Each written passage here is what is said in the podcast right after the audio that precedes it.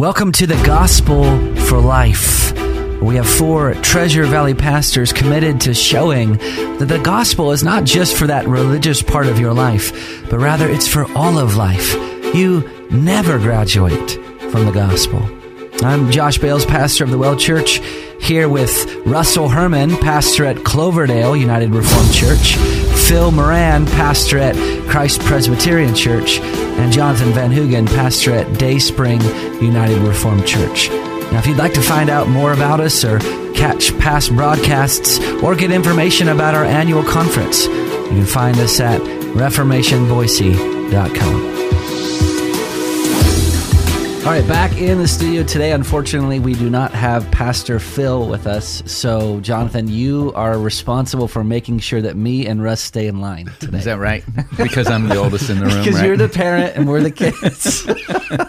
This is one tall order. yes, so we apologize ahead of time um, for putting that burden upon you. So, What I found when I was parenting was that I felt like we were okay when we could at least go one on one with our kids. As soon as we got to our third child, then we realized that we were um, in trouble because Yeah. now we had to go to a zone defense. and That's right. It just did not work Yeah. as well. yeah.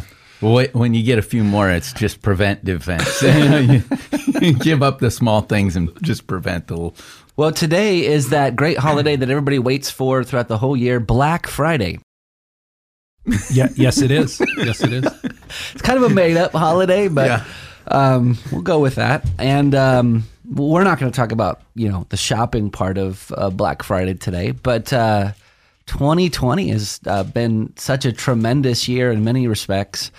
So we're going to talk about maybe some post Thanksgiving blues that you have. Um, yesterday, you uh, perhaps were restricted in in what you could or could not do. You couldn't see family, uh, certain parts of the family that you would want, wanted to have seen. Maybe you canceled some of your travel plans.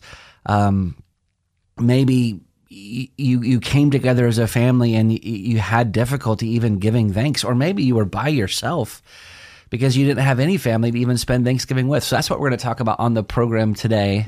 And Russ, Pastor Russ, since this was your idea, I think you need to open us up. Well, I think what, what we just need to, to start out with is let's just be honest that the Christian life ebbs and flows and our emotions ebb and, and, and flow. And so what we often have in God's word is this is this is the ideal. This is what it ought to look like to live our lives fully in Christ. Um, but oftentimes that's not the case. Um, and I think that's being Captain Obvious saying that to some of you. You know that, you feel that, you experience that. And so I guess what we're really trying to talk about today is what do we do when our lives don't match the ideal of how, how it ought to be? How do we fight for using a Piper phrase? How do we fight for joy? How do how do we move ourselves from where we're at to where we ought to be without just simply incurring more guilt um, along the way? And so that's I think kind of where we want to go today. Yeah. Um, and what I would suggest is that the first step in this process is just coming to God and being honest. Um, this is where I think the Psalms are so helpful of helping us see that God is not scared of our honesty. Now, remember, we're expressing that always in a way that is appropriate. He is our heavenly Father, the one, the creator and sustainer of all life, and so we don't come into his, his presence with accusations, and we don't come. We still come in an appropriate way, but that doesn't mean we can't come and lay our heart bare before Him and be honest and say, God, right now I'm struggling. I feel anxiety in my heart. I feel anger. I feel um, all of these things. And I would just say, start there. Start with that type of expression. Yeah. Maybe two, well, I'll, I'll just take one. Um, one example that I would use um, from the scripture as someone to look to. You know, the Apostle Paul on several occasions said, imitate me. And that's so helpful because As I follow Christ. as I follow Christ, right? Yeah. Um, he uh, is not only the like the premier theologian of the New Testament, but he also gives us a pattern and example because there's just some things that we can't follow Jesus in. Jesus was Lord of Lord and King of Kings. Jesus never had to repent of sin. Paul did. And so God graciously gave us this example in Paul of what it looks like to follow Jesus as a uh, both a sinner and a saint.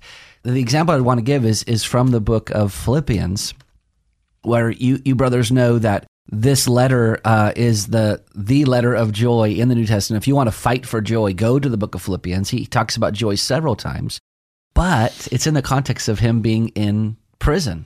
Um, literally, in the first chapter, he talks about the the Roman guards who are watching over him, the ones that are he he is chained to, and then he makes this incredible statement at the near the end, well, in the middle of chapter one, where he says, "It is my eager expectation and hope that I will not at all be put to shame." But now, as always, with full courage, Christ will be honored in my body, whether in life or in death. And if a person were to grab a hold of that verse and meditate on it and make it their life verse, Paul's in prison, and what is his one confidence? It's not that he's going to be out of prison. It's not that he's going to escape execution. It's not that he's going to escape trial. His one hope was that Christ would be honored whether in life or in death. And that was the secret to his contentment that he says later on in the book. And at the end of the book, he, he's saying, My circumstances don't define where I am in, in as far as my emotional state. Um, and so at the end, it, it's talking about you always hear people quote the verse, I can do all things through him who strengthens me. It's almost always misquoted, but the, the context is actually where Paul is talking about contentment. And he's saying, I, I know what it's like to have a lot, and I know what it's like to not have very much at all. And I think some of you probably are, have are experiencing that right now. Maybe not monetarily, but um, relationally. That you know what it's like to have a lot relationally. You, you've you've been surrounded by friends and family. Maybe this year you know what it's like to not have very much. And what Paul's saying is, whether whatever circumstance I find myself in, that doesn't matter because I can do all things through him through Christ who strengthens me. And then he goes on to say that God will supply every need of yours according to his riches and glory in Christ Jesus. Mm-hmm. That's really why he can say, I can do all things through Christ, because Christ is drawing upon the riches of God and saying, I'm going to give those to my people. Mm-hmm. And that doesn't depend on circumstances. God right. is not bound by COVID restrictions or the uncertainty of our economy or the elections and all of the rest that yeah. we find ourselves in. Yeah. Well, here's the thing. Like, I think oftentimes one of the reasons why people get into a melancholy or a depressed spirit is because they've lost sight of the meaning of their life. Mm. Why am I here? What is significant about my life? Everything seems to be going against me. And if anybody could have said that, Paul could have said it. Mm-hmm. I mean, God set him aside to be an apostle to the Gentiles, and now he's in jail. It looks like his life has come to a screeching end. And yet his confidence is in, it's precisely in the meaning that God has given him, namely that Christ would be honored in life or death. And I'm just wondering how many of our listeners out there, if, if you were, if we were to ask you, what is the meaning of your life? What do you live for? What do you daydream about? What is, is the cause of your greatest fears? What is the cause of your greatest hope? How would you answer that question? If it's, if it's not well, that Christ would be honored in my body, whether in life or death, then perhaps you don't have a, a thoroughly Christian worldview. Um, and, and, we're all going to sin. We're all going to fall short of the glory of God. We're all going to, at different times in our life, live for different things. But this is what God has called us to live for that Christ would be honored in my life or in my death. And I think it's important that throughout the New Testament, it, it really talks about the, the necessity of having people in our lives that we both encourage and that we're encouraged by. Um, right. And I think that aspect can help in this. I'd stop and ask yourself do you have influence in your life, pastor, church family, friends, and relatives? That are reminding you of your identity in Jesus Christ. Mm-hmm. I think what you're saying there is really important because um, when we pick up that passage where we're told to give thanks in all circumstances, we don't read these things out of context. We have to have them in context. and maybe this year's been particularly difficult because the church has been removed in some way from our life because of the COVID restrictions. Um, but we do need, as you say, those people that will encourage us. In um, First Thessalonians, there's where this passage tells us to give thanks in all circumstances. We're coming to um, Paul's concluding remarks to a church, and he'll first talk about how they ought to be, you know, honor their leadership, you know, and, and love them and esteem them because they labor among them. He talks about what it means to love one another and care for one another in that. And then he brings up this aspect of worship. And really, there are three commands that he gives. He, he tells them to uh, rejoice always. He tells them to pray without ceasing. And then he says, give thanks in all circumstances. And all of those things are actually occurring in worship. Mm-hmm. And and you know, when I don't feel like worshiping and somebody else is, that will buoy my spirit. That encourages my heart, just like it says, you know, in in Ephesians that we're to um, speak to one another in hymns, songs, and spiritual hymns, psalms, and spiritual songs. You know, making melody in our heart. There's a buoying effect to our soul when we're there together, and it doesn't.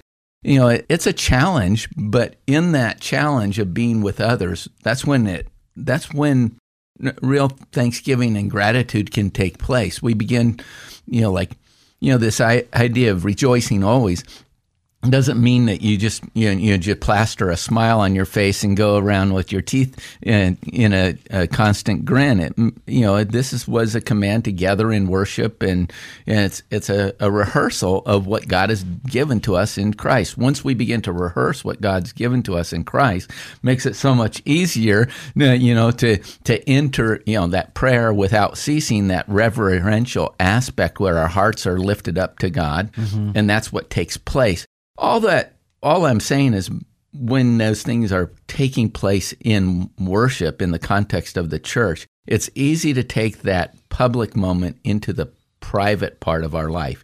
You know, we don't take the private it's it's not as easy to move from private to public, but it's easier to move from that public aspect of joint worship yeah. into how does this affect me when I le- left here day yeah. to day? You know, I get strength for the journey by being with people in worship. Yeah. Amen. On a smaller scale, I have a uh, one of my kids sings all the time, and um, often my wife and I will. She sings when she's doing her homework, when she's cleaning the bathroom, when she's doing the dishes, when she's just constantly singing, and she'll sit down at the piano and play and sing. And I turn to my wife often and say, "How can anybody be depressed when that's around?" Mm-hmm well, that's just a small microcosm of, of the church. Yeah. Mm-hmm. Um, and oftentimes people will ask me or my wife, how, how can we encourage you as, as our pastor? And my wife will answer for me and says, just come to church. Yeah. Just come to church and Amen. be be supportive of, of what's going on in church because it, it, it's what Jonathan is is talking about that there's this togetherness aspect of worship that when I don't feel like singing, somebody else sings for me. Yeah. Mm-hmm. And then in their singing, it it buoys my spirit. Joy begets joy, courage begets courage, and that's one of the reasons why we come together. He, that's what the writer of Hebrews said that come together, don't forsake the assembling, so that you can encourage one another as the day approaches. Well, you've been listening to the Gospel for Life. We will see you next time.